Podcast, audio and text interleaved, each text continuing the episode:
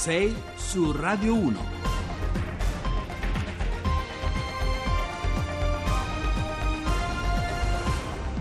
Allora, buongiorno Carlo Cianetti al microfono 608.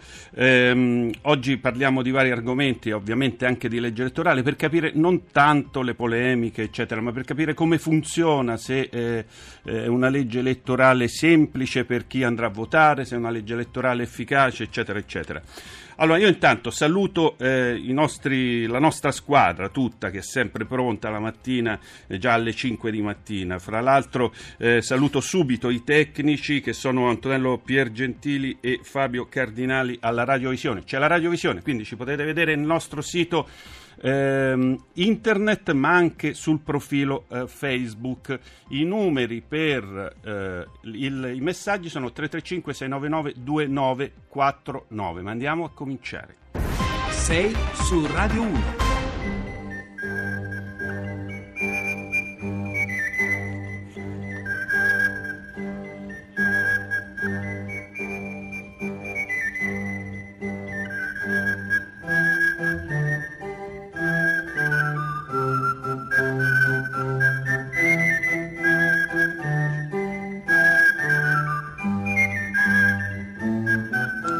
Allora, questa musichetta, quelli della mia età la conoscono molto bene, varie generazioni la conoscono molto bene, perché è la musica dell'almanacco del giorno dopo, che secondo Wikipedia, un programma ideato da Emanuele Milano, all'epoca vice direttore del TG1 e curato da Giorgio Ponti, iniziò le trasmissioni il 26 ottobre 1976 in bianco e nero, andando a essere trasmesse a colori dal 28 febbraio. Era il traino vicino al TG1, è stato un programma che eh, insomma ha caratterizzato le serate, il prima di cena eh, di tantissime famiglie, di milioni di italiani. Infatti immaginiamo che poi chi ci ascolta, molte delle persone che insomma eh, non sono giovanissimi, quelli che si svegliano a quest'età, a quest'ora di solito, quantomeno è gente che va al lavoro, quindi insomma eh, ricorderanno. Noi abbiamo l'autore della sigla che è maestro Antonino Riccardo Luciani. Buongiorno maestro.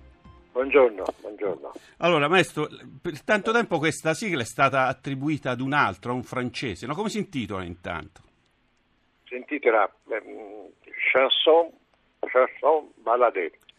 E fu attribuita a un francese, no? Poi in realtà... E poi hanno scritto, allora io ho riscritto a Radio Corriere, eh. dicendo che era mia potevano controllare la SIAE, mm. e, quando aveva depositato e tutto. Cioè. Mm. E, non insistito sul numero di un altro Radio Corriere dicendo che questa è la musica di un anonimo del 600. Mm. Poi io mi sono stufato e ho detto va bene, sarà dell'anonimo del 600.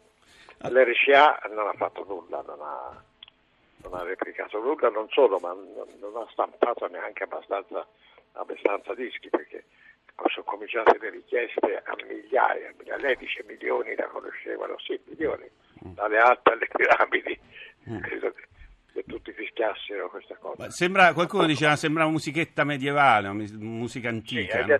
sì, musica antica perché io ho fatto tutto il disco studiando musica antica e quindi poi ho adoprato la tecnica, le armonie della, della musica del Seicento antica. Mm.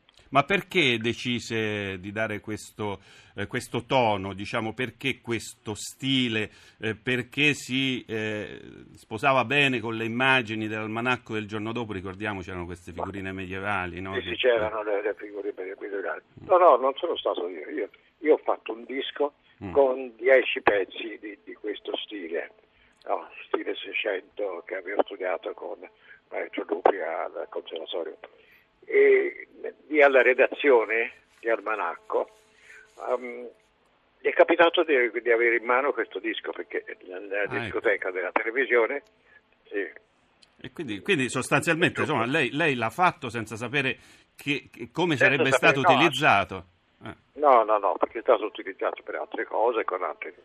Ah. Invece la redazione, sentendo gli altri pezzi, ha scelto questo, non, non mi ha neanche avvertito e la, la, la, sera, la, sera, dopo io ho sentito questa, questa, mia musica che ormai Eh, è diventata familiare per tante persone, giovanissimo le conosco. Le leggo due righe eh, di Luciana Grosso scritte nel 2015. Eh, l'almanacco del giorno dopo è la nostalgia che non ti aspetti. Era un breviario di nozioni inutili per un'Italia ormai matura e scattante, unico merito la sigla e il rimpianto assurdo per ciò che è venuto dopo. Le nonne no non ne perdevano una puntata con buona pace dei nipotini che volevano vedere i cartoni su Italia 1 e che pestavano inutilmente i piedi, i loro figli, quelli negli anni 70 80 avevano 20 o 30 anni, invece non ne guardavano una sola di puntata perché troppo impegnati a sentirsi il mondo in mano. Eh, insomma, fino al 92 poi eh, hanno, insomma, la, la, la, RAI ha mollato e poi quello che è venuto dopo, dice Luciana Grossa, era peggio. Eh, lei che opinione dà? L'opinione è il fatto che tutti pensavano che io mi arricchissi mm. con questa esecuzione giornaliera praticamente, tutti i giorni ma su Wikipedia sono venuti tanti commenti. Mm. Certi, certi, giovani scrivevano, certi ragazzi scrivevano che gli facevano grande tristezza questa, questa, questa, sentire questa sigla. Ah, oh. Altri che invece erano contenti perché voleva dire che era pronta la cena, insomma. Mm. E quindi io ho avuto una, una, cinquantina di commenti del genere. Grazie maestro. Poi, dica, dica, finisca la... Finisca. Poi, migliaia di richieste alle scuole, a, da, da privati insomma, che, pensavano di poter incontrare il disco, invece il disco l'RCA non l'ha fatto.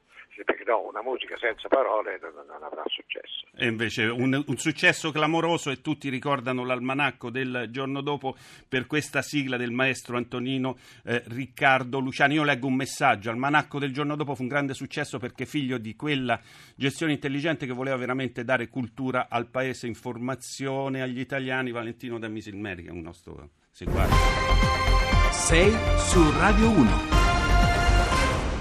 Allora cambiamo completamente argomento perché ehm, parliamo di droga. La droga bu- brucia il cervello a 40.000 ragazzi, questo era un articolo di ieri sul giornale di, diretto da Sallusti e si citava il professor Bernardo Carpinello che è docente di psichiatria all'Università di Cagliari, presidente della Società Italiana di Psichiatria che si occupa ovviamente della questione perché la questione è molto molto eh, delicata e riguarda purtroppo direttamente o indirettamente molte molte persone, eh, molte famiglie soprattutto. Ehm, cominciamo ascoltando la testimonianza del signor Attilio che parla di un ragazzo che ha iniziato ad assumere cocaina a 15 anni. Allora sentiamo tutto lasciava pensare a una vita troppo agiata per l'età che aveva e quindi ci, fai, ci poni delle domande e a quel punto le domande le poni anche a lui. E lui come ha risposto? Lui subito, chiaramente come tutti, ha negato, poi si è lasciato andare e mi ha raccontato praticamente che non era da quando aveva 17 anni, ma bensì due anni prima aveva incominciato a fare uso. Secondo lui gratis gli fornivano la roba, ma non era vero assolutamente. Ha provato a chiedergli perché ha cominciato a 15 anni? Secondo me non lo sanno neanche loro, guarda. lo fanno più perché sono coinvolti in un giro di amicizie strane e di conseguenza non vuoi sentirti lo stupido della, della compagnia e incominci. Che fare? O meglio, che cosa ha fatto lei? Ma io ho cominciato a stargli dietro, è stata una cosa lunga perché di soldi me ne sono spariti un mucchio perché lui diceva appunto che stava meglio ma non era vero, quindi l'ho fatto entrare in Lena della Lega Nazionale Antidroga da Torino facendo quel percorso con tutti altri ragazzi ragazzi vuole a lui è riuscito finalmente a uscirne fuori. E a oggi che ne ha 30 fischia sta bene. Ti rimane sempre un cruccio purtroppo un punto interrogativo. Speri sempre che non succeda più Professor Carpiniello, questa è una storia esemplare, nel senso che paradigmatica, oserei dire, ce ne sono molte di queste mh, vicende, eh, purtroppo sono tutte un po' simili, no? però il dato, questo intanto era un ragazzo che assumeva eh, cocaina, in realtà i giovani assumono droghe ancora più facili da reperire, delle pasticchine, dice l'articolo di, di, di, di ieri di Maria Sorbi del giornale, dice le assumono come zigulì, no? il zigulì in realtà era un lassativo se non sbaglio, ma insomma pasticchine dolci. E, e poi massacrano il cervello queste pasticchine, professore. Sì, buongiorno. Sì, è vero quello che lei diceva, le pasticchine dolci di cui stava parlando vengono chiamate oggi NPS, che è una, diciamo, una sigla che serve a indicare le nuove sostanze di abuso, che sono sostanze di natura sintetica prodotte da un mercato clandestino ampiamente diffuse vendute a prezzi praticamente diciamo, accessibili a quasi qualunque ragazzo del giorno d'oggi. E a differenza diciamo, del, delle droghe tra virgolette tradizionali hanno tutta una serie di caratteristiche che le, le, le rende spesso sostanze pericolose diciamo, per il nostro sistema nervoso centrale e per le possibili conseguenze che eh, potrebbero avere. Ecco, che, eh, che, che conseguenze? Cioè, perché questo massacrano subito il cervello, no? prima ancora più, sono diciamo, più deleterie, più letali, più rapide anche delle droghe diciamo, più tradizionali, eroina, cocaina, eccetera. Guardi, il problema è sì, massacro è un, è un termine di gergo per indicare sì, certo. un effetto rapido sul sistema nervoso centrale. La loro caratteristica è avere un impatto funzionale su alcune aree del cervello, per cui è ehm, abbastanza frequente che eh, queste sostanze possano determinare eh, delle alterazioni mentali tipo eh, fenomeni deliranti, allucinatori, cioè quei fenomeni simili che si osservano nelle cosiddette psicosi, eh, in mm. quelle diciamo, patologie che insorgono anche spontaneamente nella specie umana, eh, accompagnate spesso da grande angoscia, agitazione psicomotoria, talvolta ovviamente alterazioni del comportamento eh, nel senso della etero-autoaggressività, quindi si tratta di, di, di, sostanze da questo punto di vista eh, potenzialmente molto pericolose. E hanno effetti, hanno effetti permanenti, professore? Guarda, eh, guardi, dunque, gli effetti normalmente sono legati al, mm, diciamo così, sono transitori più delle volte per fortuna, ma la ripetizione dell'uso frequentemente eh, e costantemente può comportare in alcuni casi, sono state dimostrate eh, delle lesioni, diciamo tra virgolette, permanenti ad a carico di alcune aree del sistema nervoso centrale. Quindi mh, mm, è ovvio che si tratta di sostanze che vengono giudicate potenzialmente molto pericolose. Un consiglio ai genitori, professore, in sintesi. Un consiglio.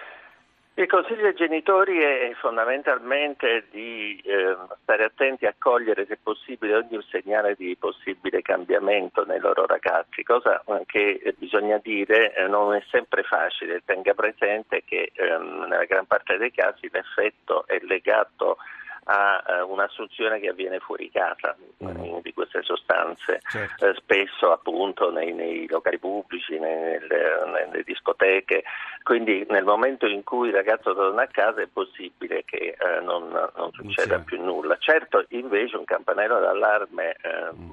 Dovrebbe suonare immediatamente qualora un genitore si trovi nella spiacevole varianza di essere chiamato perché il figlio è in pronto soccorso, non ecco. si abbia bevuto, allora... ha avuto dei malori strani incomprensibili delle strane alterazioni del comportamento, mm. eh, a quel punto è evidente che eh, insomma, una valutazione più approfondita, un tentativo di aprire un dialogo Bisogna con il ragazzo per capire. Eh, sì, certo, grazie, grazie professor Bernardo Prego. Carpinielli. Voglio dire che l'intervista al signor Attilio è della nostra Maria Grazia Putini, il papà che abbiamo sentito uh, prima. Andiamo avanti. E si fanno in quattro per te.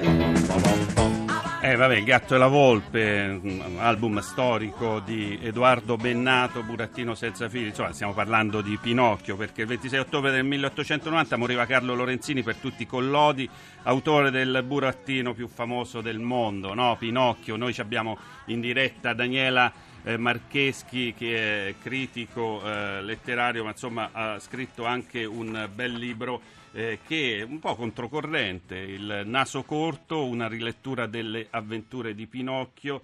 Eh, buongiorno Daniela Marcheschi. Buongiorno a loro. Allora, perché, eh, perché il naso corto perché eh, la sua lettura è un po' diversa rispetto alle tantissime letture che sono state fornite di questa favola, che non è soltanto una favola, ma una lettura per, eh, per persone di tutte le età? Perché anche nella storia della letteratura vincono a volte le mode e stiamo riguardando appunto agli eventi del passato, eh, tendiamo a vedere nelle mode, eh, la, a identificare nelle mode, nelle mode di scrittura, la letteratura e invece Collodi era uno scrittore umorista, non uno scrittore realista, naturalista. Allora, senta, poi. fra dieci secondi noi andiamo in pausa, ma noi staremo insieme ancora dopo. Ci dica una frase per andare in pausa. Quindi un umorista e quindi?